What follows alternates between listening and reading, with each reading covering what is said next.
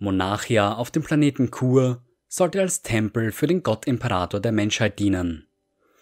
Errichtet von den Wordbearers während des Großen Kreuzzuges, war die Stadt und all seine Bewohner treue Anhänger des göttlichen Imperators. Der Primarch Lorga Aurelian sah in ihr ein Meisterwerk, der seinen Glauben und den Glauben seiner Legion widerspiegelte. Doch sein Vater, der Imperator, sah in ihr etwas ganz anderes.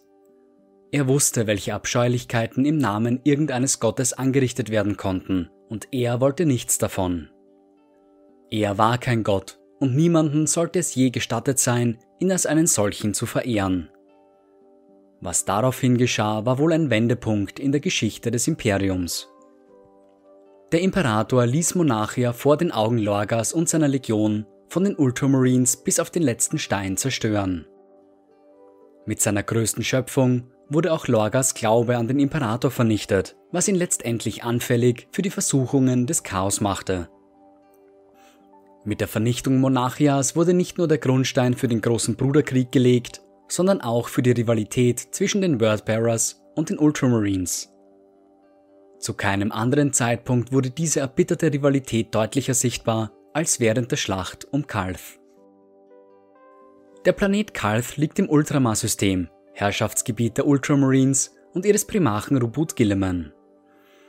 Einst war der Planet eine Agrarwelt, deren Produktionskraft an die von McCrack selbst heranreichte. Heute ist davon jedoch nur wenig geblieben. Die Bevölkerung ist gezwungen, tief im Untergrund zu leben um der radioaktiven und luftlosen Oberfläche zu entgehen. Der Untergang Kalths begann in den frühen Tagen des Großen Bruderkriegs. Kriegsmeister Horus hatte soeben seinen abscheulichen Plan auf Istvan III abgeschlossen und bereitete sich nun auf das Landungsplatz-Massaker auf Istvan V vor. Er wusste, dass er es nicht mit der vereinten Kraft der loyalen Space Marine Legionen aufnehmen konnte, also hatte er Vorkehrungen getroffen. Bevor sein Verrat offensichtlich wurde, hatte er die Legionen so weit über die Galaxie verteilt, wie er nur konnte. Die Blood Angels wurden ins Cygnus-System beordert, die Dark Angels nach Zagualsa und die Ultramarines sollten sich auf Kalth mit den Wordbearers zusammenschließen. Horus hatte Gilliman falsche Informationen zukommen lassen, die von einer möglichen Bedrohung im Viridian-System weit südlich von Terra sprachen. Die Grünhäute des Gaslak-Imperiums würden sich angeblich zusammenrotten und eine ernsthafte Gefahr für das Imperium der Menschheit darstellen. Aus diesem Grund sollten die Ultramarines eine gemeinsame Kampagne mit den Wordbearers durchführen, um die Grünhäute aufzuhalten. Zur Zeit des Großen Kreuzzuges waren solche Kampagnen nicht ungewöhnlich, weshalb Gilliman auch keinen Verdacht schöpfte. Er sammelte seine Legion zunächst auf Saturn, um von hier aus nach Kalth aufzubrechen. Das Immaterium war zu jener Zeit unruhig und unberechenbar, weshalb die Ultramarines nicht auf direktem Weg reisen konnten. Ihr Pfad war verwinkelt und schwer nachzuvollziehen, was in den folgenden Monaten schwerwiegende Folgen haben sollte. Nachdem Horus Verrat offenbart worden war, gelang es den Astropathen auf Terra eine ganze Zeit lang nicht, Kontakt mit den Ultramarines herzustellen und sie so zur Verteidigung zurück nach Terra zu rufen. Doch noch waren keine Zeichen der Rebellion erkennbar und die Ultramarines hatten sich nichts ahnend auf den Weg gemacht. Es gab Stimmen unter den Ultramarines, die sich kritisch gegenüber der Kampagne äußerten. Ihnen war bewusst, dass die Grünhäute keine echte Bedrohung für das Imperium darstellen würden. Zumindest nicht derart, dass zwei volle Legionen benötigt werden würden, um mit ihnen fertig zu werden. Doch die erfahrenen Legionäre sahen einen weiteren, wesentlich wichtigeren Grund dafür, dass sie sich mit den Wordbearers verbünden sollten. Die Ultramarines sollten dafür sorgen, dass die Wordbearers zu ihrem früheren Glanz zurückfanden. Die Rivalität zwischen den beiden Legionen war ein offenes Geheimnis und dadurch, dass sie auf eine gemeinsame Kampagne geschickt wurden, konnte Horus seine Position als Kriegsmeister unter Beweis stellen. Gilliman selbst sah in der gemeinsamen Kampagne einen Weg, die Kluft zwischen seinen Söhnen und den Wordbearers zu schließen. In Wahrheit hatte er immer noch Bedenken über die Aktionen seiner Legion in Monarchia. Der Primarch war der Meinung, dass der Imperator einen Fehler gemacht hätte und die Ultramarines nicht zum Werkzeug zur Demütigung einer anderen Legion hätten machen sollen. Er war nur allzu bestrebt, die Beziehung zwischen den Legionen wieder zu verbessern.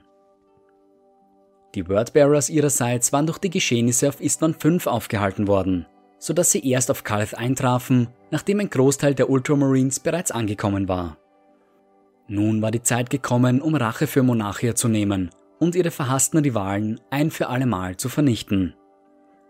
Lorga hatte vor, einen Überraschungsangriff auf die nichtsahnenden Space Marines zu starten, die noch immer im Glauben waren, dass sie sich auf eine Kampagne gegen die Orks vorbereiteten. Doch blindlings auf die Ultramarines loszustürmen war nicht ihre Art, und so bestand der erste Schritt der Wordbearers darin, ein Schiff der 13. Legion zu kapern. Durch die Turbulenzen im Warp fiel der Kreuzer Campanile in die Hände des Feindes, ohne jegliche Aufmerksamkeit zu erregen. Als keine Verbindung mehr zu dem Schiff aufgenommen werden konnte, ging die restliche Flotte davon aus, es im Warp verloren zu haben. Ein technischer Defekt könnte dafür gesorgt haben, dass sich die Reise der Campanile verzögerte, oder einer Kreatur aus dem Immaterium war es gelungen, sich an Bord zu schleichen. Kurz nachdem sie das Schiff der Ultramarines übernommen hatten, brachen die ersten Schiffe der Wordbearers aus dem Warp, um sich wie verabredet mit der 13. zusammenzuschließen. Im Stillen begannen sie ihre Vorbereitungen und Schritt für Schritt arbeiteten sie auf ihren endgültigen Sieg hin. Die ersten Zeichen dafür, dass etwas Ungewöhnliches vor sich ging, war die Störung des Fox-Netzwerkes um Karth herum. Die Erklärung hierfür waren zunächst heftige Sonnenwinde, aber schon bald erreichten die Ultramarines Berichte über seltsame Übertragungen. Eine unbekannte Stimme sollte leise Hymnen von sich geben, die über das Kalf-Netzwerk empfangen werden konnten. Die Übertragungen wurden schnell zu einem Problem, denn sie hatten begonnen, den Datenstrom zwischen orbitalen Installationen und der Oberfläche zu unterbrechen. Doch auch psionisch Begabte konnten erste Anzeichen auf das bevorstehende Unheil wahrnehmen. Die Librarians, die aufgrund des Konzils von Nikea nun als normale Legionäre dienten, verspürten starke Kopfschmerzen und einen stechenden Schmerz hinter ihren Augen. Die meisten von ihnen ignorierten die Schmerzen und führten sie auf Ermüdungserscheinungen und Erschöpfung zurück. Tatsächlich waren die Schmerzen eine Warnung, eine Welle, die durch das Immaterium rollte und die Ankunft der Kräfte des Chaos ankündigte. Jene wenigen, die das bevorstehende Massaker überleben sollten, bedauerten, die Warnungen nicht als solche erkannt zu haben. Chaos-Kultisten hatten bereits mit ihren rituellen Opfern begonnen, um Kreaturen aus dem Warp zu beschwören und die Wordbearers zu unterstützen. Acht Namen wurden immer wieder über das Computernetzwerk Kalths verbreitet, ungehindert von jedem Filter. Der Code vermehrte sich, wurde länger und komplexer in seiner Form. Sie hatten sich zu einer Art Chaos-Hexerei geformt. Acht Codes, die die heilige Nummer des Chaos repräsentierten. Ul Kehal Hest, Teil des Mechanikums, war der Erste, der auf die seltsamen Datenfragmente aufmerksam wurde. Seine Aufgabe war es, Scrapcode zu erkennen und zu entfernen. Scrapcode oder Lingua Diabolis beschreibt einen vom Warp beeinflussten Computervirus, der alle Arten von Maschinen infizieren kann.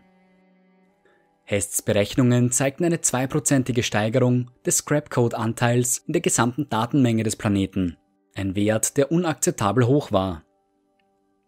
Aufgrund der Gefahren, die von Scrapcode ausgehen können, brachte er seine Analysen sofort zu Gilliman.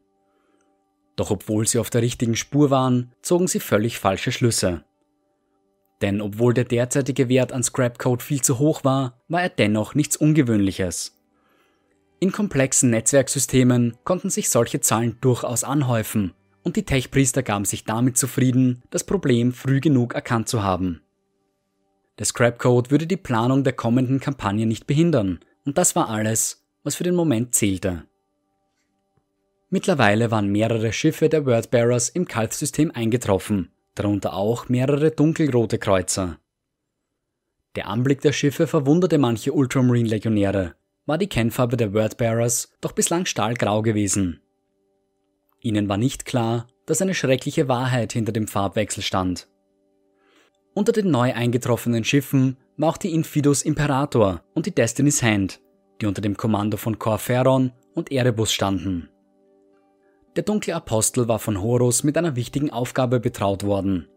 Während sich die restliche Legion im Orbit des Planeten stationierte, teleportierte sich Erebus auf die Oberfläche Karls, auf ein Plateau 2000 Kilometer nördlich der Hauptstadt. Dieser Ort war für ein ganz spezielles Ritual auserkoren worden, denn hier war die Grenze zwischen Immaterium und Realraum besonders schmal. Ein Trupp der Wordbearers wartete hier bereits auf den Apostel, angeführt von Esember Zote, einen der von Dämonen besessenen Galvor Buck. Er hatte einige Chaoskultisten bei sich, die ihnen bei dem bevorstehenden Ritual zu Diensten sein würden. Kurz nach Erebus Eintreffen begannen die Kultisten damit, glatt polierte schwarze Steine, deren Oberfläche mit allerlei heretischen Symbolen eingraviert war, in einem Kreis auszulegen. Nachdem sie einen ein Kilometer umspannenden Ritualplatz geschaffen hatten, trugen sie nun die Opfergaben herbei. Allerlei Gefäße und Fläschchen, gefüllt mit Blut und dem Genmaterial der auf Istvan 3 und Istvan 5 gefallenen Space Marines, wurden herangeschafft. Sobald die Kultisten die Grenze des Kreises überschritten, begannen sie zu stöhnen, zu jammern und nach Luft zu ringen. Viele von ihnen brachen zusammen und zerschmetterten die Opfergaben unter sich auf dem Boden. Als sich die Sterne endlich in die korrekte Position begaben, schickte Erebus eine Nachricht zu den Truppen im Orbit. Der Zeitpunkt war gekommen, sich an den Ultramarines zu rächen. Der erste Schlag wurde aber nicht auf Kalf ausgeführt und schon gar nicht auf einem Schlachtfeld. Er ereignete sich auf dem Ultramarines-Schiff Samuth Race, das sich gerade im Orbit Kalfs befand. Hier saßen gerade Captain Sorot Chua der Wordbearers und Captain Honorius Luciel der Ultramarines bei einem gemeinsamen Essen. Die beiden Space Marines waren alte Freunde, auch wenn zwischen ihren Legionen eine offene Rivalität herrschte. Noch bevor sie das Essen beendet hatten, erhob sich der Captain der Wordbearers, um eine eingehende Fox-Nachricht entgegenzunehmen. Als er zum Tisch zurückkehrte, war es offensichtlich, dass etwas geschehen war, doch Luciel beschloss nichts zu sagen. Chure setzte sich und sprach davon, neue, nützliche Kampftechniken erlernt zu haben, als er im Istvan-System eingesetzt war.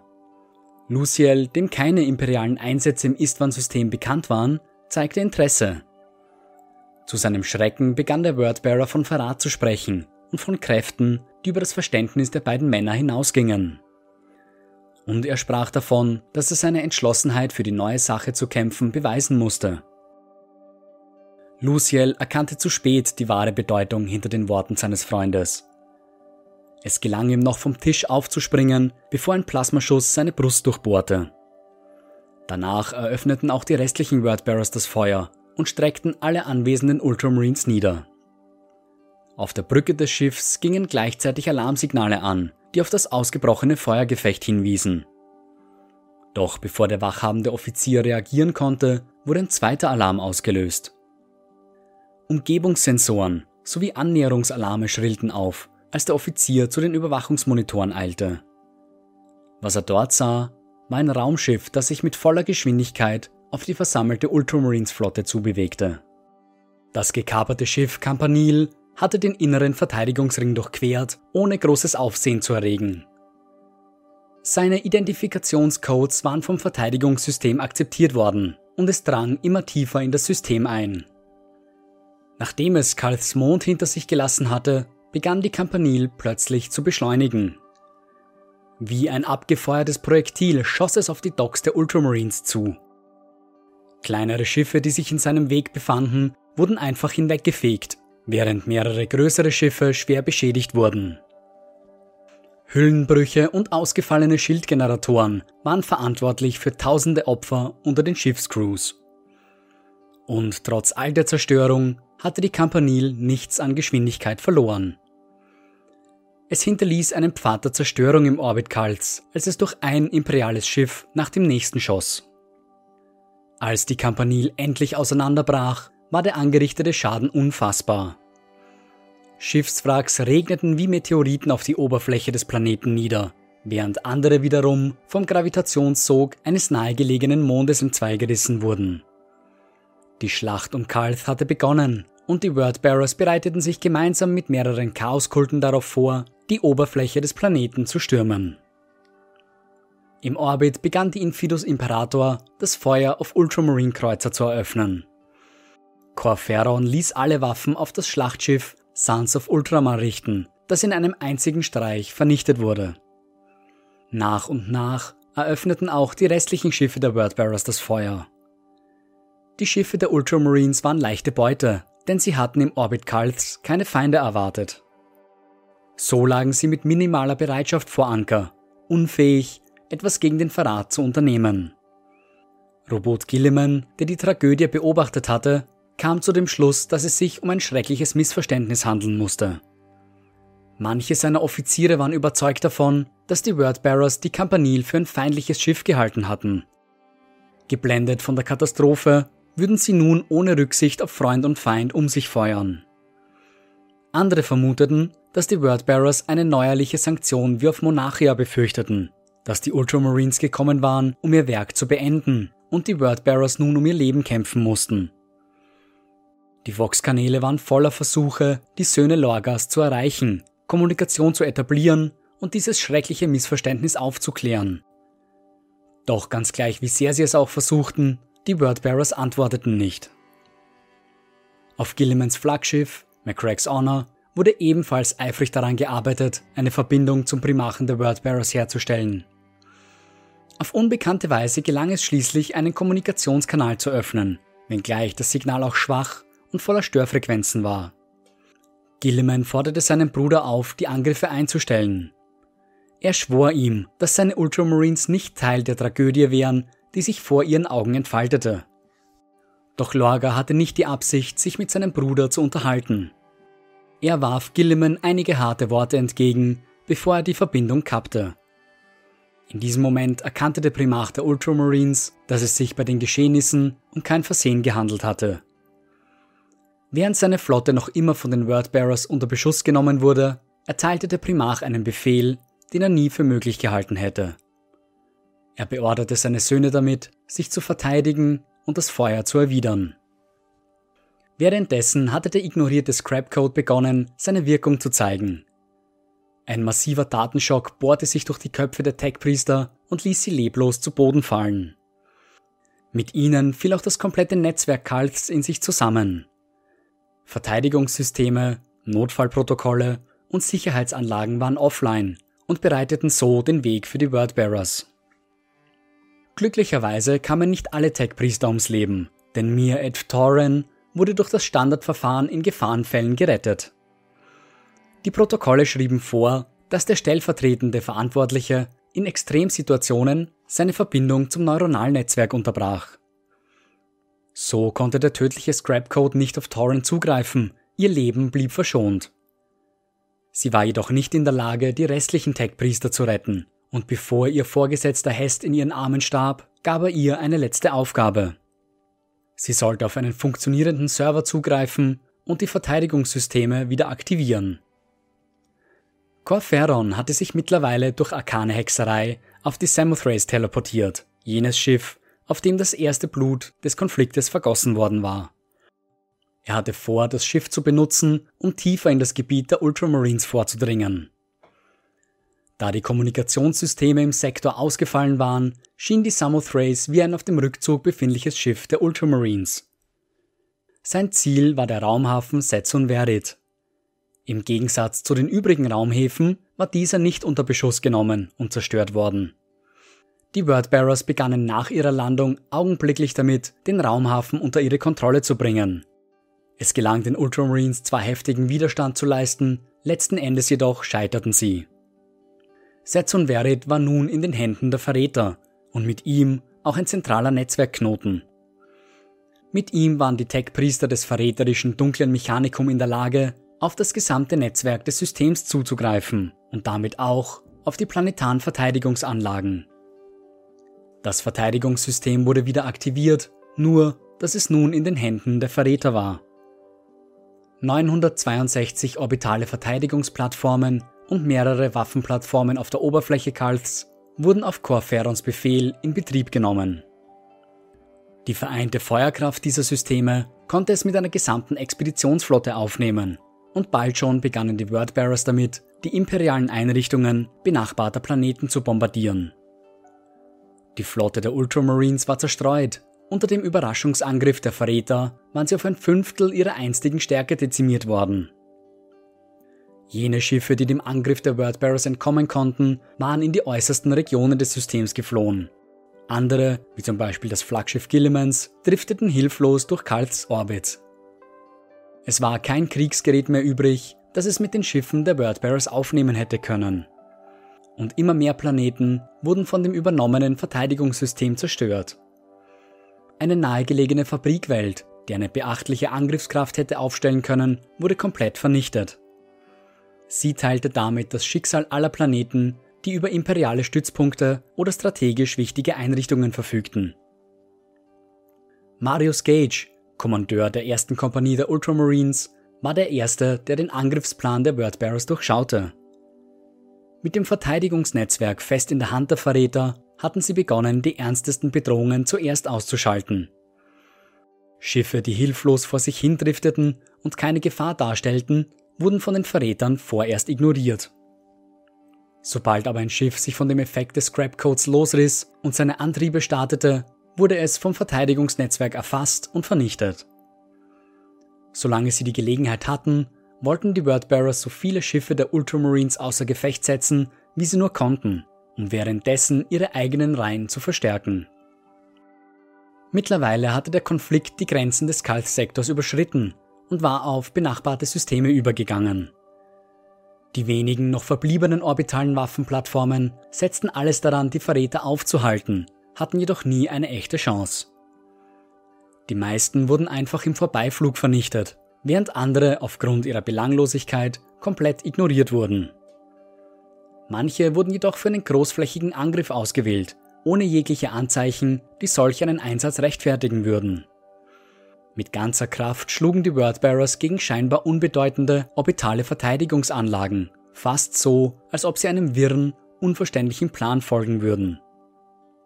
Rings um Kalth herum brachen Enter-Torpedos durch die Hüllen der Orbitalplattformen, doch sie trafen auf überraschend schweren Widerstand. Die loyalen Soldaten der Solar Auxilia stellten sich den gepanzerten Kriegern in den Weg.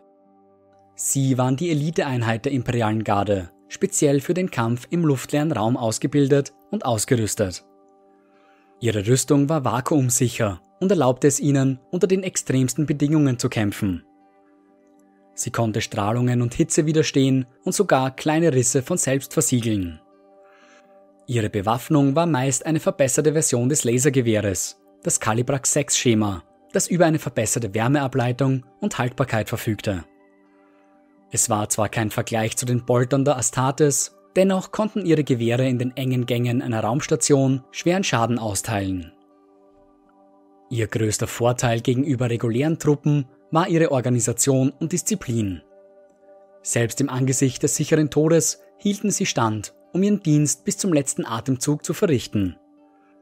So kam es, dass die Wordbearers auf den Orbitalplattformen mit schwerem Feuer und einer gut organisierten Verteidigung konfrontiert wurden. Für die Soldaten der Solar Auxilia waren die Stationen wie ihre Heimat und sie kannten ihre Gänge und Wege in- und auswendig.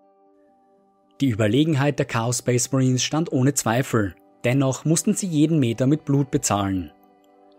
Langsam aber stetig rückten die Wordbearers auf die imperialen Soldaten zu, die bis zum letzten Augenblick standhielten. Sie mochten noch so tapfer gekämpft haben, am Ende blieben die Verräter in den meisten Fällen siegreich. Vor allem die unkonventionelle Kriegsführung der Wordbearers stellte die Verteidiger auf die Probe. Mit dunklen Hymnen auf den Lippen schritten die Verräter durch die Gänge, die sich durch allerlei Chaoshexerei in fleischgewordene Albträume verwandelten.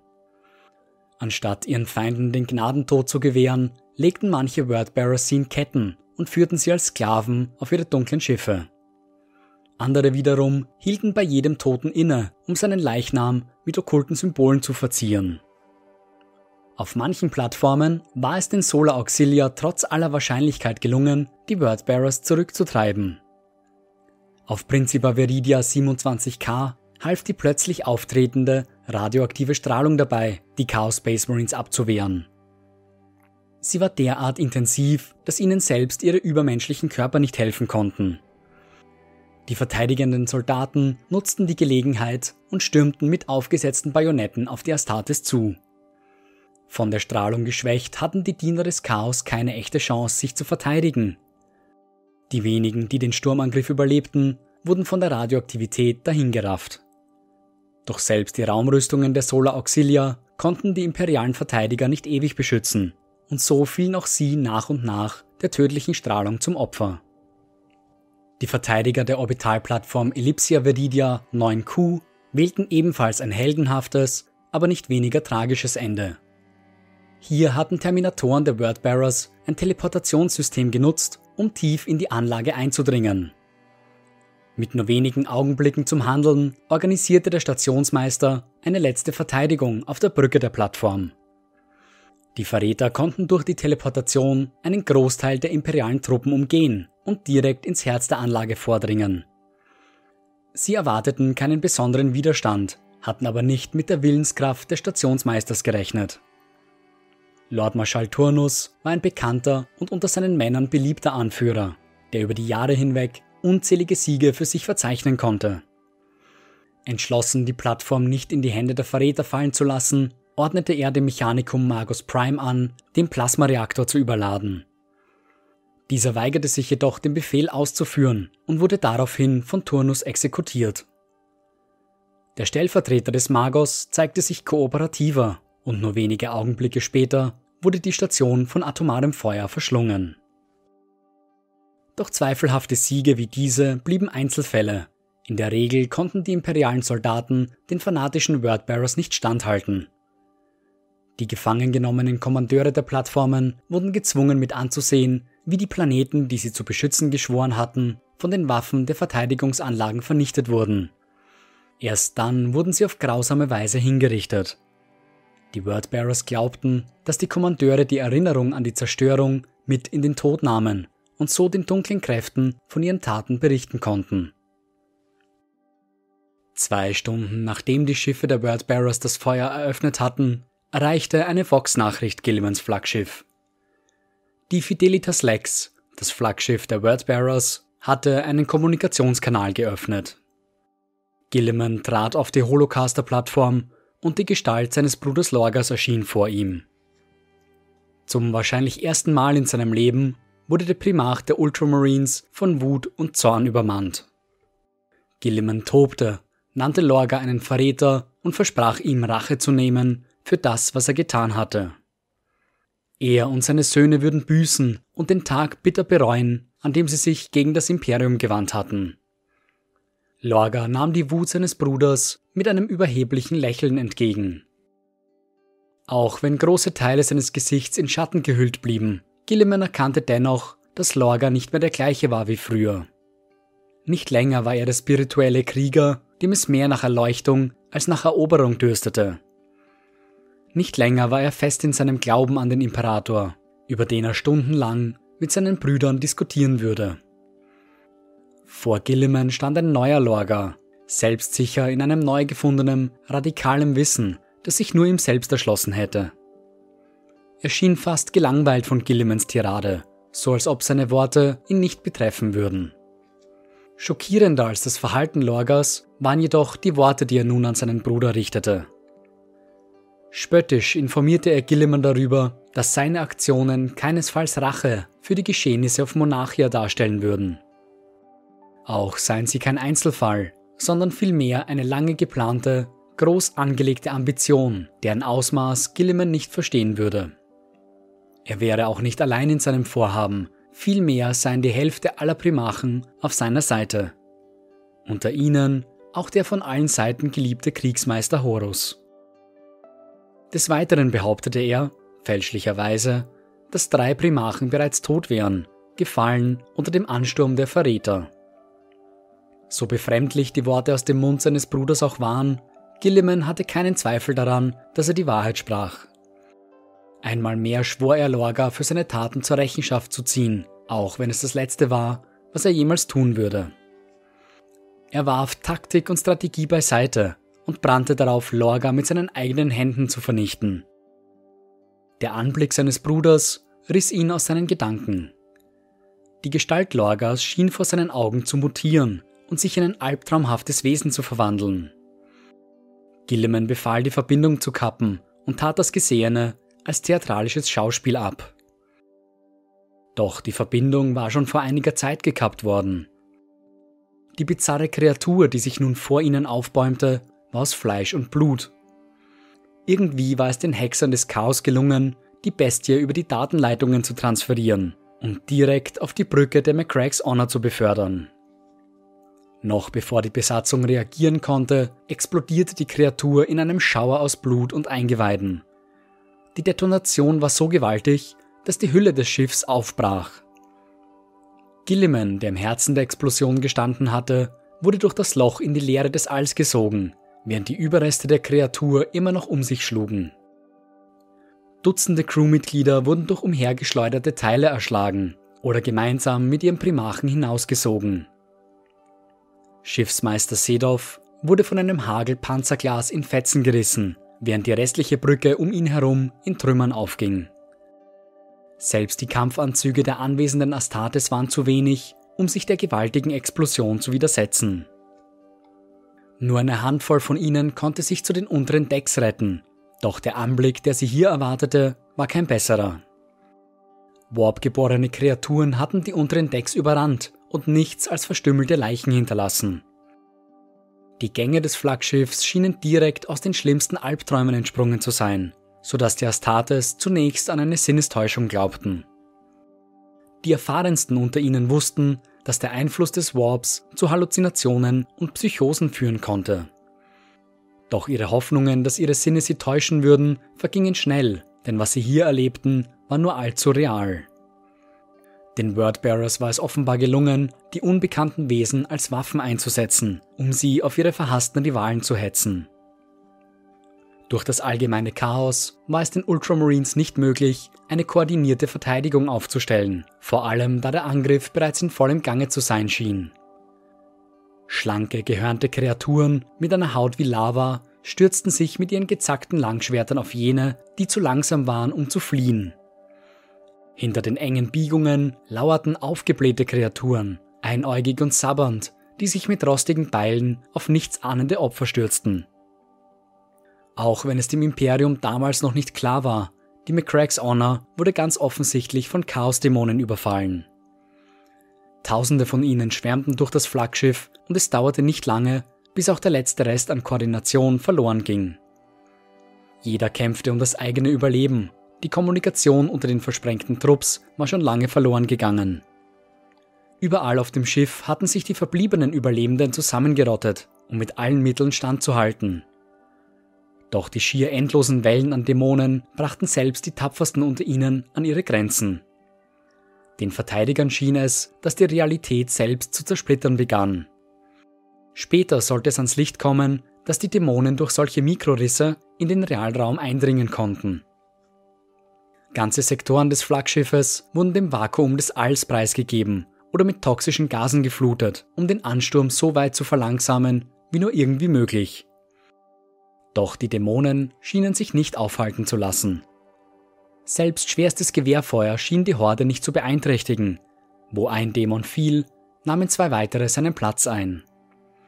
Spätere Analysen sollten zeigen, dass die Dämonenschwärme sich nicht so bewegten, als ob sie auf der Jagd wären, sondern vielmehr so, als ob sie ihre Opfer zusammentrieben. Während die imperialen Soldaten auf McCracks Honor um ihr Überleben kämpften, näherten sich mehrere Jagdkreuzer der Wordbearers. Unter anderen Umständen wäre das Flaggschiff der Ultramarines ein unantastbarer Gegner für die flinken Schiffe der Verräter gewesen. Doch mit dem Verlust ihrer Brücke und der angehenden Dämoneninvasion war McCracks Honor zur leichten Beute geworden. Die Wordbearers näherten sich dem Schiff und begannen Enterkommandos aufzustellen. Minuten später begannen erste Verrätertruppen damit, an dem Flaggschiff anzudocken. Die McCracks Honor war extrem gut gegen Enterkommandos geschützt sodass sich die Verräter zunächst mit Fusionsbrennern durch seine Hülle schneiden mussten. Erst danach konnte eine groß angelegte Enteraktion beginnen. Doch zeitgleich mit dem Eintreffen der ersten Enterkommandos begannen die Verteidiger im Inneren des Schiffs ihre Struktur wiederzufinden. Einzelne Widerstandsnester schlossen sich zu immer größeren Trupps zusammen, angeführt von Kommandeuren, die sich in dieser extremen Situation auszeichnen konnten. Claude Ampion, Kommandeur des 9. Ultramarine-Ordens, war einer dieser herausragenden Männer. Er war anderswo beschäftigt, als sich die Katastrophe auf der Brücke des Schiffs ereignet hatte. Glücklicherweise war Empion mit einer Handvoll Legionären unterwegs, aus denen er rasch einen Angriffstrupp formte, als die Situation es verlangte. Er kämpfte sich durch Deck 35 und nahm unterwegs immer mehr Astartes, Crewmitglieder und Soldaten der Solar Auxilia bei sich auf. Empion wusste nicht, woher die Angriffe auf das Flaggschiff kamen, aber er war entschlossen, eine Gegenoffensive zu starten und sich mit den restlichen Überlebenden zusammenzuschließen. Auf Deck 20 war es Captain Heutonicus, der das Überleben seiner Männer in die Hand nahm. Er hatte die Führung über einen Trupp Astartes übernommen, die erst vor kurzem in den Rang eines Legionärs aufgestiegen waren. Die ersten Kampferfahrungen, die diese jungen Space Marines machen sollten, waren gegen einen Feind, den das Imperium bislang nie zu Gesicht bekommen hatte. Gerade ein Viertel, die unter dem Kommando Heutonicus kämpften, überlebten diesen Tag, doch jene, die es taten, verdankten es ohne Zweifel dem Captain. Wenn heute über die Geschehnisse auf McCracks Honor gesprochen wird, so fehlt nie die Geschichte von Sergeant Eonid Thiel, der 135. Kompanie. Zum Zeitpunkt des Angriffs wartete Thiel auf Disziplinarmaßnahmen durch den Primachen selbst. Unter den Astartes war es üblich, theoretische Kämpfe zwischen Astartes und allerlei Feinden durchzuspielen. Thiel hatte jedoch begonnen, Theorien für den Kampf Astartes gegen Astartes zu entwickeln, etwas, das zu jener Zeit noch undenkbar schien. Aus diesem Grund wurden Gespräche mit Gilliman selbst angeordnet, denn dass sich einer seiner Söhne mit solchen Themen beschäftigte, war unakzeptabel. So wartete Thiel nun also im Vorraum zu Gillimans Kabine, als die Dämonen über das Schiff herfielen. Der Sergeant zögerte nicht lange und griff nach zwei Waffen aus Gillimans persönlicher Sammlung. Mit einem elektromagnetischen Langschwert und einer Keletei-Axt bewaffnet, kämpfte sich Thiel durch die heranstürmenden Horden. Er erkannte schnell, dass die Waffen in seinen Händen wesentlich effektiver gegen die unbekannten Kreaturen waren als seine Boltpistole. Thiel war schon immer jemand gewesen, der außerhalb der vorgegebenen Normen dachte. So war er wohl einer der ersten, der die Invasoren als Dämonen bezeichnete und in ihnen etwas anderes als eine fremde Xenos-Rasse sah. Er erkannte ihre Verbindung zum Warp und dass sie im wahrsten Sinne des Wortes die Albträume der menschlichen Rasse darstellten. Auf seinem Weg traf er auf andere Überlebende und formte schnell einen Trupp aus mehreren Dutzenden Legionären, Solar Auxilia-Soldaten und sogar den unmenschlichen Heizern des Schiffes. Er begegnete kurz Empion und Heutonicus und koordinierte mit ihnen den Vormarsch über mehrere Decks. Ihr Ziel war der Kommandoturm oder das, was von ihm noch übrig geblieben war.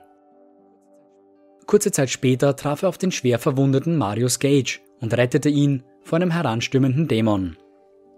Thiel offenbarte ihm seine Entdeckungen und Gage stimmte dem Großteil von ihnen zu. Die Kreaturen schienen wesentlich anfälliger für den Nahkampf zu sein, dass dies jedoch mit ihrer arkanen Natur zusammenhing, bezweifelte er. Dem Kommandeur der Ersten war klar, dass diese Entdeckung unter den Verteidigern verbreitet werden musste, doch er selbst war noch zu schwach, um erneut die Führung zu übernehmen.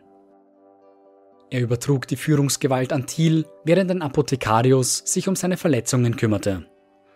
Thiel machte sich augenblicklich auf den Weg, um seine Truppen mit denen von Empion und Heutonicus zu vereinen.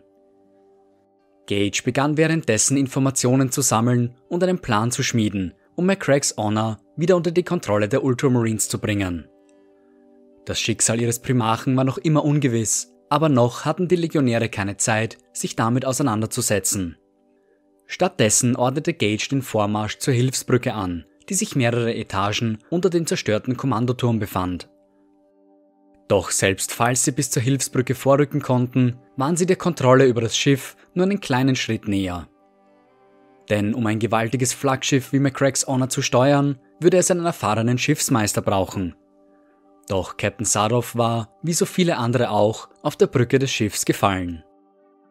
Diesmal meinte es das Schicksal aber gut mit den Ultramarines, denn nur wenige Momente bevor die Katastrophe auf dem Schiff begonnen hatte, hatte es mehrere Rettungsschiffe eines anderen Kreuzers aufgenommen. Unter den Überlebenden war auch der Captain des Kreuzers, Schiffsmeisterin Hamed. Gage wusste nicht, ob sie noch am Leben war oder nicht, doch für den Moment war Hamed die einzige Chance, die Kontrolle über das Flaggschiff wiederzuerlangen. Die Aufgabe nach der Schiffsmeisterin zu suchen wurde an Eonid Thiel übertragen, der sich umgehend aufmachte. Er führte seine Truppen zu den Starterdecks und ordnete an, die Bolter auf Dauerfeuer zu halten. Zwar würden die Schüsse den Dämonen wenig anhaben können, doch sie würden eine Ablenkung bilden, und genau darauf hoffte Thiel. Die Aufmerksamkeit der Horden wich von der umzingelten Schiffsmeisterin und richtete sich auf die angreifenden Ultramarines. Langsam führten sie die Kreaturen von den Überlebenden weg, hin zum Eingang des Decks. Als die Schiffsmeisterin und ihre Begleiter in Sicherheit waren, sammelten sich die Ultramarines hinter den Hochdrucktüren und versiegelten sie. Das komplette Deck war nun abgeschottet, die Dämonen darin heulten und versuchten sich mit ihren Klauen durch die Metallwände zu bohren. Doch vergebens, und Schiffsmeisterin Hamed war in Sicherheit. Während sich Thiel um die Schiffsmeisterin kümmerte, hatte sich Gage wieder so weit erholt, dass er einsatzbereit war. Er führte seine Truppen nun auf direktem Weg zur Hilfsbrücke. Die Route brachte sie in einen Teil des Schiffes, der unter der direkten Kontrolle des Mechanikums gestanden hatte. Auch hier waren schwere Kämpfe ausgebrochen, denn in den Gängen lagen verkohlte mechanische Körperteile und abgesprengte Robotergliedmaßen verstreut. Gage ordnete an, langsam vorzurücken und nach Anzeichen von überlebenden Feinden oder Verbündeten Ausschau zu halten. Sie gelangten schließlich ins Herz des Gebietes, einen Tempel, der dem Omnissiah geweiht war. Die Tech-Priester des Mechanikums betrachteten ihn als Heiligtum und so war der Zugang nur ihnen und Tech Marines gewährt. Die Kammer des Tempels wurde von zwei gigantischen Metalltüren versperrt, hinter denen offensichtlich ein Kampf im Gange war.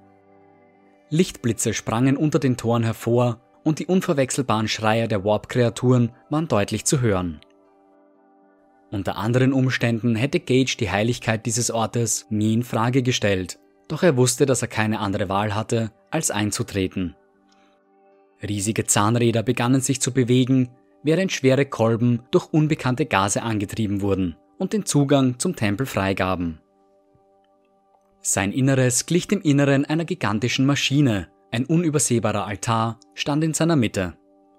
Um ihn herum waren Tech-Priester unterschiedlichster Orden versammelt, die ohne Unterbrechung auf zustimmende Feinde feuerten. Hocherhitzte Melterschüsse und die grellen Lichtblitze der Volkite-Waffen erfüllten den Raum, doch die Dämonenhorden schienen unbeeindruckt von der Feuerkraft. Es schien fast so, als ob die Schüsse einfach durch sie hindurchgleiten würden, während sie weiter auf die Tech-Priester zustürmten. Kaum hatten die Ultramarines das Innere des Tempels erreicht, richteten die Dämonen ihre gesamte Aufmerksamkeit auf die neuen Eindringlinge. Gage brüllte seinen Männern die Order zu, ihre Bolter zu halftern und zu den Nahkampfwaffen zu greifen.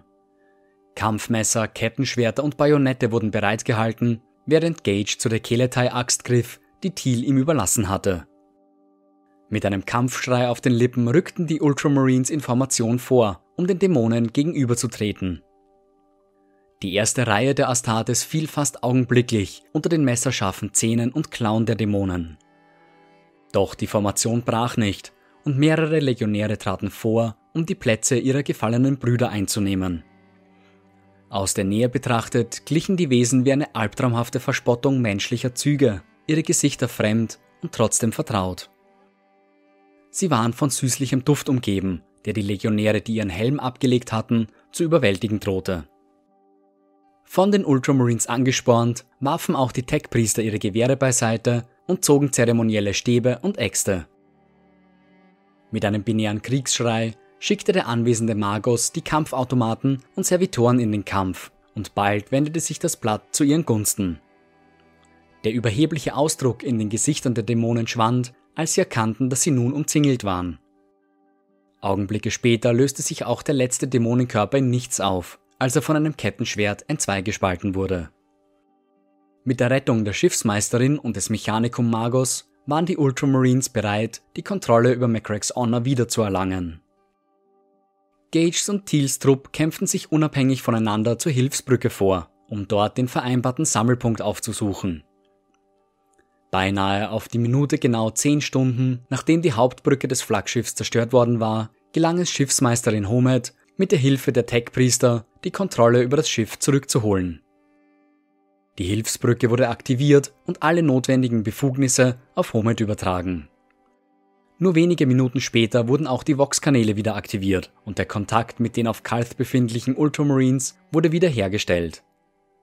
Doch die Rückeroberung des Schiffes war nur ein kleiner Sieg, denn noch immer gab es keinerlei Spuren von ihrem Primachen.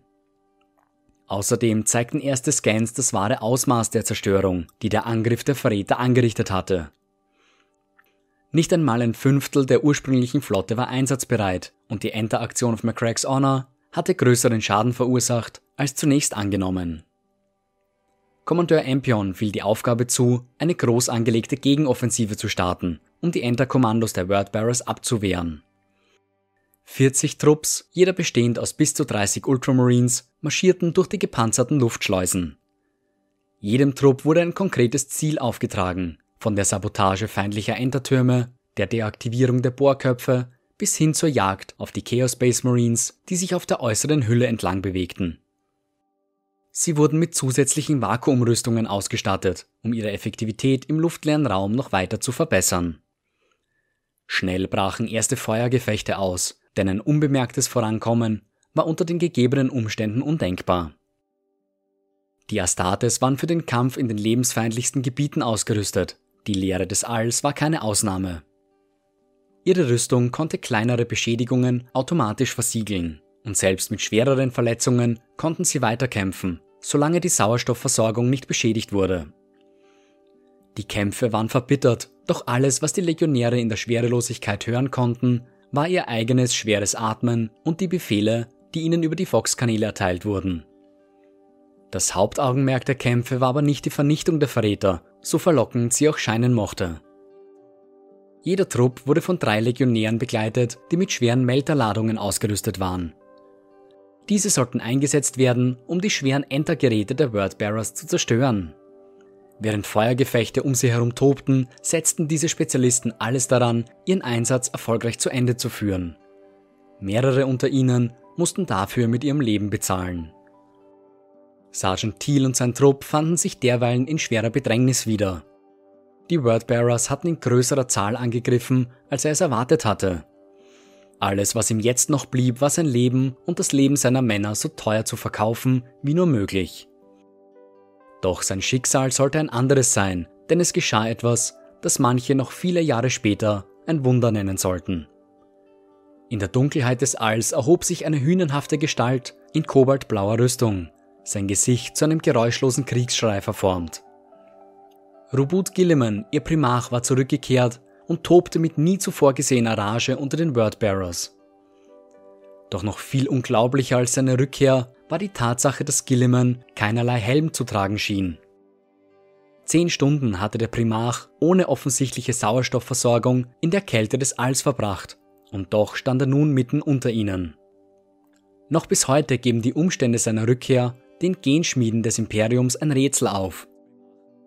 Die Rückkehr des Primarchen rettete Dutzenden Ultramarines das Leben, doch jetzt sahen sie sich mit der schwierigen Aufgabe konfrontiert, Gilliman von den Kämpfen auf der äußeren Hülle abzuraten und stattdessen die Legionäre im Inneren des Schiffs zu unterstützen. Zum ersten Mal jedoch, seit die Kämpfe begonnen hatten, schien eine Niederlage nicht länger unvermeidlich zu sein. Während die Lage im All sich langsam zu bessern begann, tobten auf der Oberfläche des Planeten immer noch heftige Kämpfe. Die Anfänge des Konflikts sind kaum überliefert, die Berichte der Überlebenden weisen aber darauf hin, dass die Wordbearers weit weniger koordiniert vorgingen, als zunächst vermutet wurde. Viele unter ihnen wurden von einem unbeschreiblichen Blutdurst übermannt, lange bevor die Angriffe im Orbit des Planeten begonnen hatten. Ultramarines, die in den Camps der Wordbearers als Botschafter des guten Willens untergebracht waren, wurden kaltblütig ermordet. Entlang der nördlichen Küste errichteten die Verräter groteske Monumente aus den Knochen ihrer ermordeten Verbündeten. In anderen, dichter besiedelten und strategisch wertvolleren Gebieten gingen die Verräter jedoch mit mehr Finesse vor. Nachforschungen offenbarten, dass mehrere Ultramarine-Kommandeure bereits Stunden vor dem eigentlichen Angriff still und heimlich ermordet wurden. Dies geschah höchstwahrscheinlich durch Wordbearers, die sich durch vorgespielte Freundschaft Zugang zu den Kommandozelten erschlichen hatten. Die Ultramarines hatten wenig Zeit zu reagieren, als sie die Angriffe bemerkten, und auch wenn sie schweren Widerstand leisteten, war der Schaden bereits angerichtet.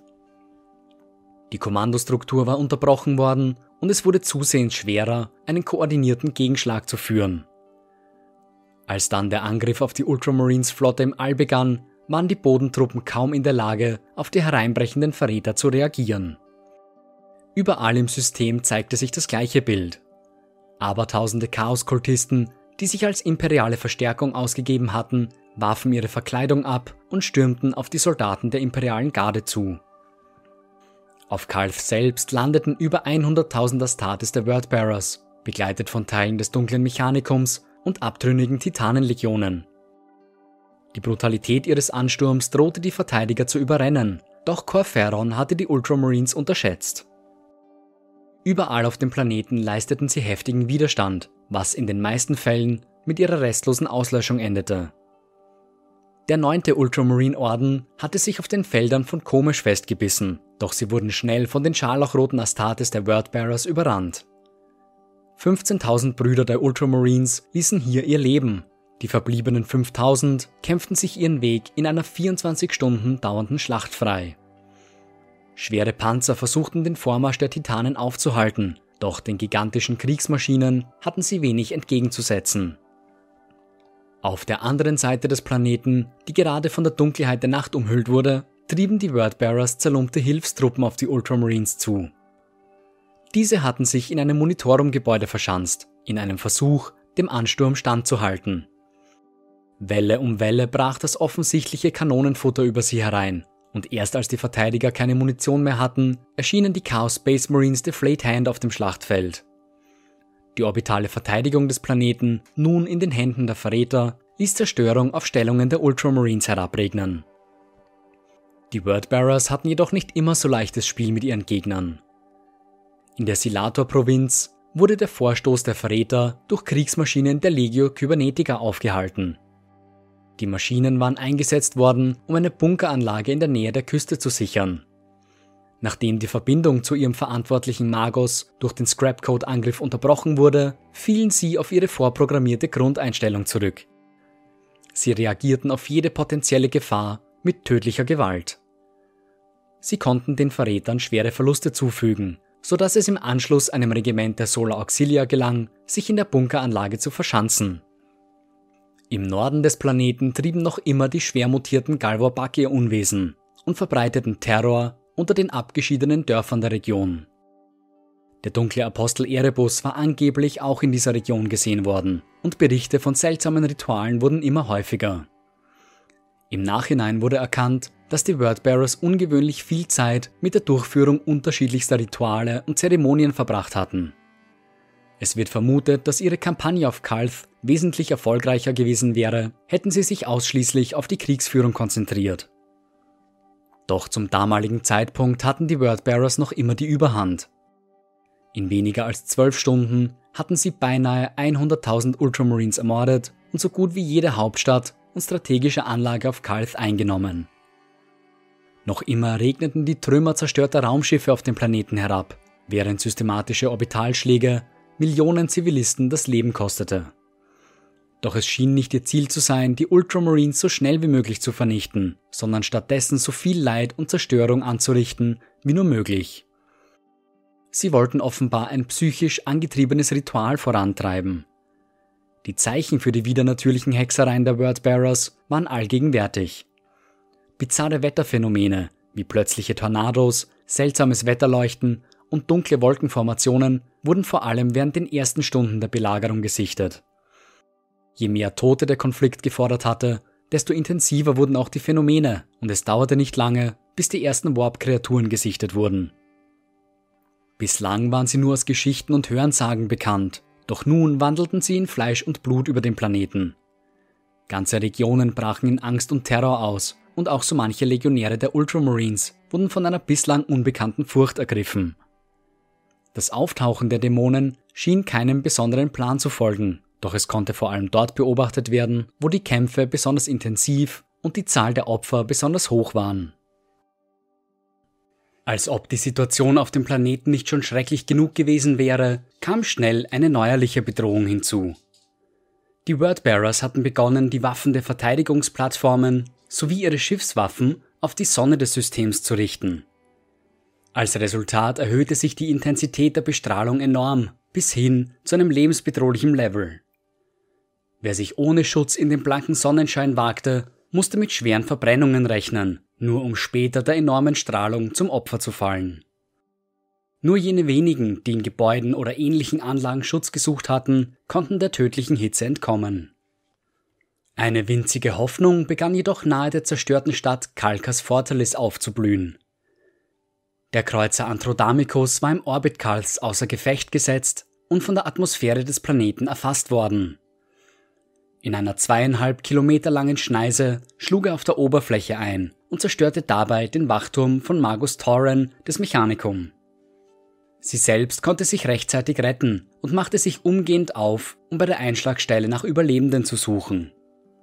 Über die Geschehnisse im All war so gut wie nichts auf der Oberfläche des Planeten bekannt, vor allem da die Fox-Kommunikation noch immer gestört war. Torren und ihre Skitari-Truppen trafen bei dem herabgestützten Kreuzer auf die vierte Kompanie der Ultramarines angeführt von Captain Remus Ventanus. Nachdem sie sich über die aktuelle Situation ausgetauscht hatten, realisierte Ventanus, dass er sich einer gigantischen Horde aus Chaoskultisten und hunderttausenden Legionären der Verräter gegenüber sah. Da die Verräter auch über mehrere Titanenlegionen verfügten, schlug Magus Tauren vor, vorerst in Leptius Numinus, einer alten imperialen Gouverneursstelle, Schutz zu suchen. Dort würden sie eine inaktive, aber funktionsbereite Netzwerkanlage sowie eine Fox-Sendeanlage vorfinden. Auch wenn sie inaktiv waren, waren die Anlagen gewartet und in Schuss gehalten worden. Da sie zum Zeitpunkt des Scrapcode-Angriffes nicht in Betrieb waren, standen die Chancen gut, dass sie noch immer funktionsfähig waren. Würde es der vierten Kompanie und den Mechanikum-Truppen gelingen, sie zu erreichen und wieder hochzufahren, würden sie den Kontakt zu den Schiffen im System wiederherstellen können. Es gelang ihnen tatsächlich unentdeckt nach Leptius Numinus zu gelangen, um dort die Vox-Anlage und das Netzwerksystem wieder in Betrieb zu nehmen. Zunächst wurde Kurzstreckenfunkkontakt zu anderen, verstreuten Ultramarine-Einheiten hergestellt. Ventanus bemerkte, dass die Situation für seine Brüder auf Kalf fast immer die gleiche war. Informationen über die Ereignisse waren bestenfalls lückenhaft und vor allem das Schicksal ihres Primachen war für sie noch immer ungewiss.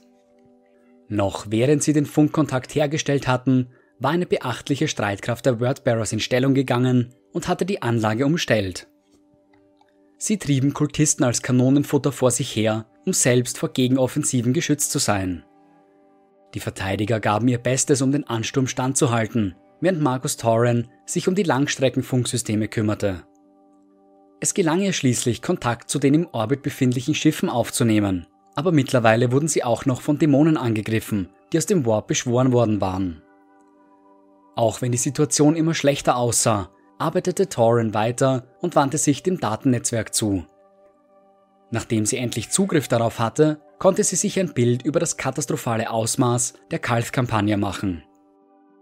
Die Zerstörung der Flotte der Ultramarines, die Abermillionen Opfer unter den Zivilisten und die konstante Bombardierung durch die Orbitalplattformen flimmerte auf den Monitoren auf. Endlich gelang es Ventanus Kontakt zu Gilliman selbst aufzunehmen und er informierte seinen Primachen über die Situation auf der Oberfläche. 30.000 Ultramarines und 200.000 Mitglieder der imperialen Armee und des Mechanicum waren noch auf dem Planeten aktiv. Sie kämpften in mehreren Widerstandsnestern gegen ihre Feinde. Mit den neu gewonnenen Informationen keimte in Gilliman die Hoffnung auf, die Situation noch unter Kontrolle bringen zu können und die Wordbearers für ihre Taten zu bestrafen. Während ihrer Arbeit an den Datenterminals machte Margus Torren eine entscheidende Entdeckung.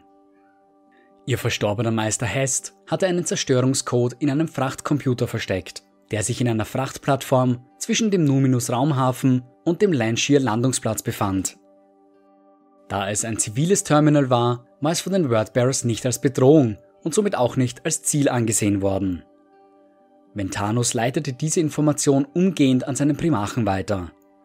Magus Torren wäre in der Lage, den Scrapcode, den die Wordbearers nutzten, um das Verteidigungssystem zu kontrollieren, zu vernichten. Dies sei aber nur möglich, wenn sie Zugang zu dem Terminal auf der Frachtplattform erhielt. Und eben jene Plattform sei noch immer von den Wordbearers besetzt.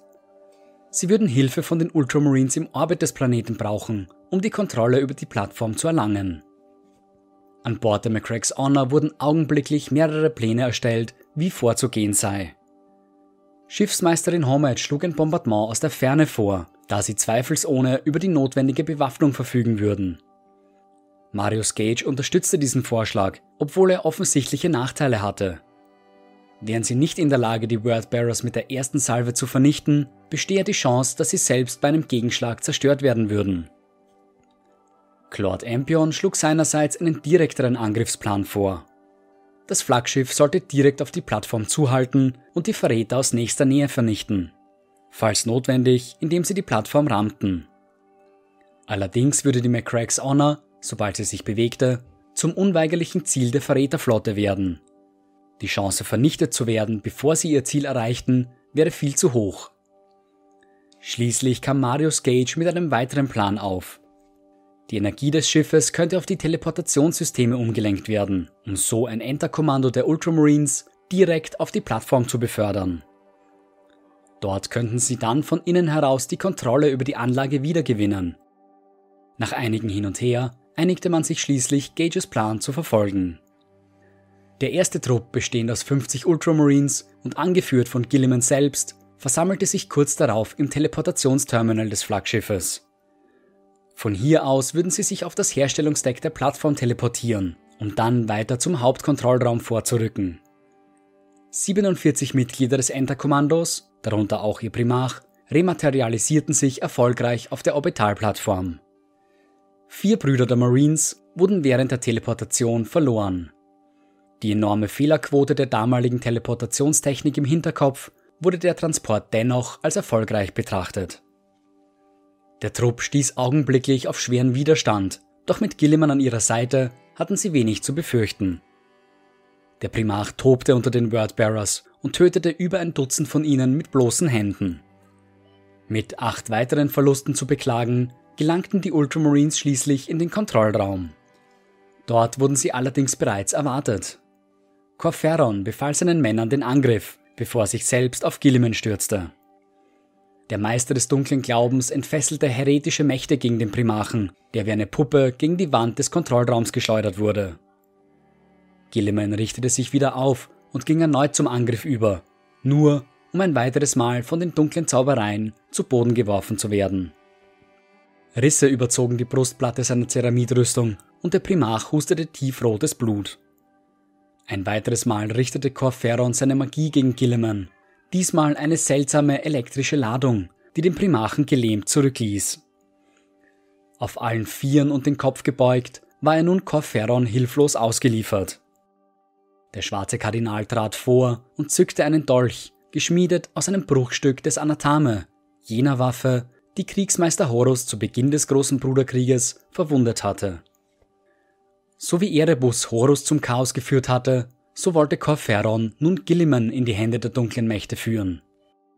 Ein Kratzer mit der verfluchten Waffe würde ausreichen, um den Verstand des Primarchen langsam degenerieren zu lassen. Seine Loyalität würde schwinden und früher oder später würde er sich ihnen anschließen. Ein passendes Ende fand Corferon, der Gilliman die Ereignisse auf Monarchia nie verziehen hatte. Er hatte die Klinge bereits am Hals des Primarchen und begann nun, auf ihn einzureden. Er sollte seinen Widerstand aufgeben und sich aus freien Stücken dem Chaos hingeben. Gillimans Antwort war mehr ein Geflüster, jedes Wort wurde mit größter Anstrengung gesprochen. Er erklärte dem dunklen Kardinal, dass er einen großen Fehler gemacht hätte, indem er mit dem Primarchen gespielt hatte, anstatt ihn einfach zu töten. Corferon lächelte nur überheblich, denn er war sich seines Sieges mehr als sicher. Doch da schnellte Gillimans gepanzerte Powerfaust vor, durchbohrte den Brustpanzer Corferons und riss ihm eines seiner noch schlagenden Herzen heraus. In dem darauf folgenden Chaos orderte er einem seiner Sergeants an, das orbitale Netzwerk zu deaktivieren. Nicht für solche Aufgaben ausgebildet, ging der Legionär dazu über, das Terminal einfach zu zerstören. Er hieb mit seinem Powerschwert darauf ein, bis die Funken ein elektrisches Feuer auslösten. Gleichzeitig war Captain Remus Ventarus mit seiner vierten unterwegs zu dem Datenterminal beim Lanchier Landungsplatz. Doch ihr Weg wurde von einer Streitkraft der Wordbearers abgeschnitten, die sich den vorrückenden Ultramarines in den Weg stellten. Anstatt das Feuer zu eröffnen, warteten die Verräter lieber, bis sich ihre Feinde in Nahkampfreichweite befanden. Sie waren sich ihres Sieges bereits sicher und konnten es kaum erwarten, ihre neu gewonnenen Chaoskräfte im Kampf zu testen. Sie wollten sich beweisen und ihre Rivalen in jedem nur denklichen Punkt übertreffen. Während die blutige Schlacht um ihn herum tobte, erreichte Ventanos den Landungsplatz und die dort befindliche Bunkeranlage. Immer tiefer drangen sie vor, während Chaoskultisten auf sie einströmten und Artillerieschläge herabregneten. Schließlich erreichten sie das Terminal, wo Margus Torren unverzüglich an die Arbeit ging. Sie versuchte eine Verbindung herzustellen und den Killcode in das Verteidigungsnetzwerk zu laden. Noch während sie versuchte, die Sicherheitssysteme im Netzwerk zu umgehen, verschlechterte sich die Situation der Ultramarines drastisch. Kommandeur Hall Belloth der Wordbearers war mit seinen Kataphracti-Terminatoren und mehreren Galvorbak erschienen, um die Ultramarines aufzuhalten. Gleichzeitig hatten mehrere Titanen das Feuer auf die Anlage eröffnet und es wurde klar, dass den Verteidigern die Zeit davon lief. Torrens Fortschritt war langsam, denn der Prozess, eine Verbindung zu dem Server herzustellen, war langwierig und kompliziert. Zwei weitere Titanen der Reaver-Klasse waren nun erschienen und es machte den Anschein, als wäre Hol Beloths Offensive erfolgreich gewesen. Mentanos Verteidiger konnten ihre Linien nicht länger halten, als immer mehr Verräter auf sie zumarschierten. Endlich gelang es Torren, den Killcode hochzuladen, doch solange die Orbitalplattform nicht unter imperialer Kontrolle war, gab es nichts, was sie noch weiter tun konnte. Doch wie aus dem Nichts erschienen plötzlich zwei loyale Titanen auf dem Schlachtfeld. Überrascht von den plötzlichen Verstärkungen wurde ein Titan der Wordbearers beinahe augenblicklich zu Fall gebracht. Eikos Lamiad, Champion des Primachen Gilliman, hatte versammelt, was an fähigen Truppen finden konnte und rückte nun von Osten her auf die Bunkeranlage zu. Unter den Verstärkungen waren mehrere Landraider sowie drei weitere Titanen, zwei Reaver und ein massiver Warlord-Titan. 20.000 imperiale Soldaten, mehrere Ultramarine- und Skitari-Truppen rückten nun auf Hol Beloths Streitkräfte vor. Der Verräter hatte nie erahnen können, dass die zerstreuten Ultramarines zu solch einem koordinierten Angriff in der Lage wären. Schnell litt er unter seiner Fehleinschätzung, als seine eigenen Truppen schweren Schaden einstecken mussten. Und dann geschah ohne Vorwarnung das, worauf Torrens so lange gewartet hatte. Beinahe gleichzeitig mit dem Ausbruch des Feuers in der Orbitalstation entglitt das planetare Netzwerk der Kontrolle der Wordbearers. Sie nutzte ihre Chance und lud den Killcode sofort in das Netzwerk hoch. Dieser ging augenblicklich ans Werk und vernichtete den heretischen Scrapcode, woraufhin die Kontrolle über das Verteidigungsnetzwerk zurückerobert werden konnte. Magus Torren initiierte mehrere Orbitalangriffe auf die Verrätertruppen nahe Lanshiers und informierte die Ultramarines über die bevorstehenden Einschläge. Nur wenige Augenblicke später schlugen atomare Sprengköpfe in die Reihen der Wordbearers ein, die ihre Truppen zu nichts als Asche reduzierten. Die imperialen Verteidiger hatten rechtzeitig Schutz suchen können und hatten so den Atomangriff unbeschadet überstanden. Als nächstes richtete Torren die Verteidigungsplattformen auf mehrere strategische Ziele auf der Planetenoberfläche sowie auf die Flotte der Wordbearers im Orbit Calths. Das Blatt hatte sich zugunsten der Ultramarines gewendet. Währenddessen versuchten Gilliman und seine Männer im All dem tobenden Feuer zu entkommen. Schwerer Rauch füllte die engen Gänge und Sauerstoff wurde langsam knapp. Dicht um ihren Primachen versammelt, zogen sich die Ultramarines zum Evakuierungspunkt zurück. Gilliman nahm sich einen Augenblick, um aus einem nahegelegenen Bullauge zu blicken, nur um gleichermaßen erleichtert wie auch entsetzt zu sein. Er sah, dass die Verteidigungsanlage wieder in imperialen Händen war und begonnen hatte, auf die Flotte der Verräter zu feuern. Was eigentlich ein erleichternder Anblick hätte sein sollen, wurde durch seine zweite Entdeckung wieder zunichte gemacht. Die Sonne, auf die die Wordbearers so intensiv gefeuert hatten, war instabil geworden und es würde nicht mehr lange dauern, bis sie zu einer Supernova werden würde. Die Aufmerksamkeit des Primachen wandte sich aber schnell den Gestalten unter ihnen zu. Eine Gruppe überlebender Wordbearers war gerade damit beschäftigt, den schwer verwundeten Corferon in Sicherheit zu bringen.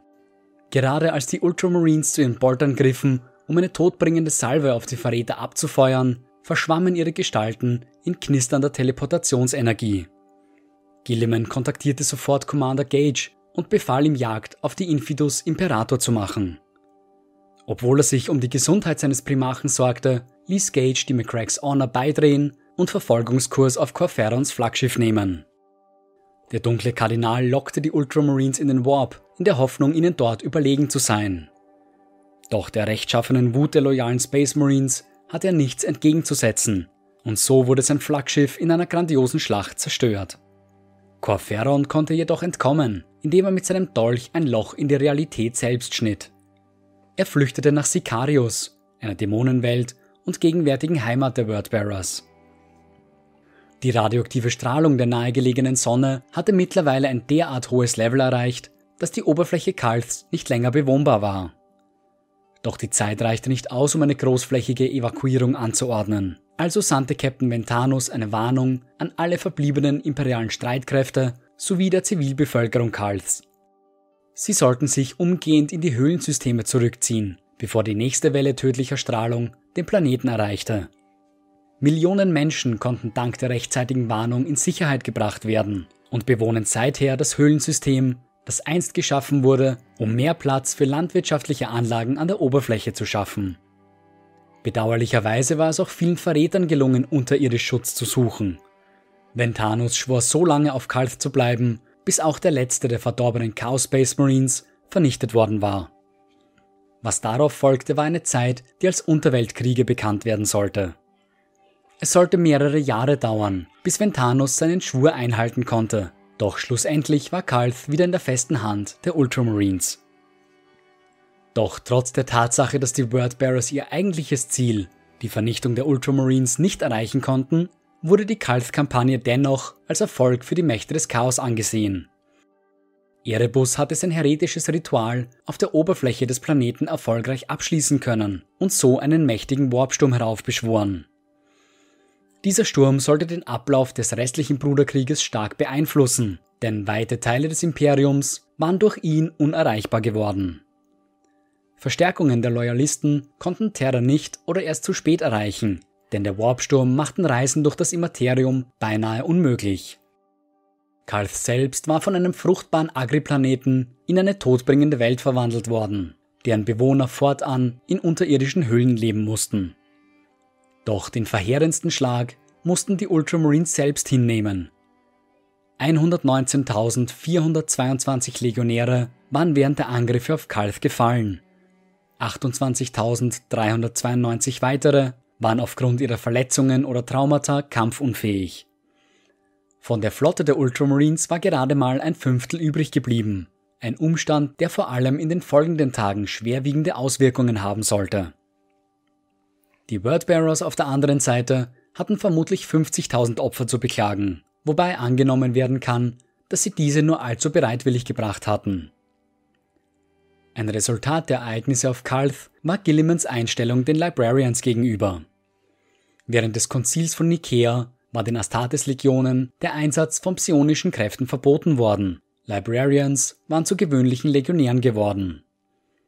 Zwar hatte Gilliman auch schon damals den Einsatz der Librarians gut geheißen, aber er war nie ein besonders lautstarker Unterstützer gewesen. Diese Einstellung bereute er nun, denn er erkannte, dass die Legionen mit den Librarians ihre einzig wirklich wirksame Waffe gegen die Schrecken des Warps aufgegeben hatten. Seine Söhne waren auf Kalth erstmals Dämonen begegnet und hatten auf schrecklichste Weise erfahren müssen, wie nutzlos ihre herkömmliche Bewaffnung gegen sie war. Hätten sie mehr psionisch begabte Brüder an ihrer Seite gehabt, vielleicht wären die Kämpfe anders ausgegangen. Die Geschehnisse auf Kalth dürften wesentlich dazu beigetragen haben, dass Gilliman nach der Horus-Heresie und während der Reformation des Imperiums erneut Librarians in den Reihen der States dulden ließ. Die Gefahr, die der Warp für die Menschheit darstellte, war während der Ereignisse auf Kalth nur allzu deutlich geworden und der neue Lord Commander des Imperiums würde sie nie wieder unterschätzen.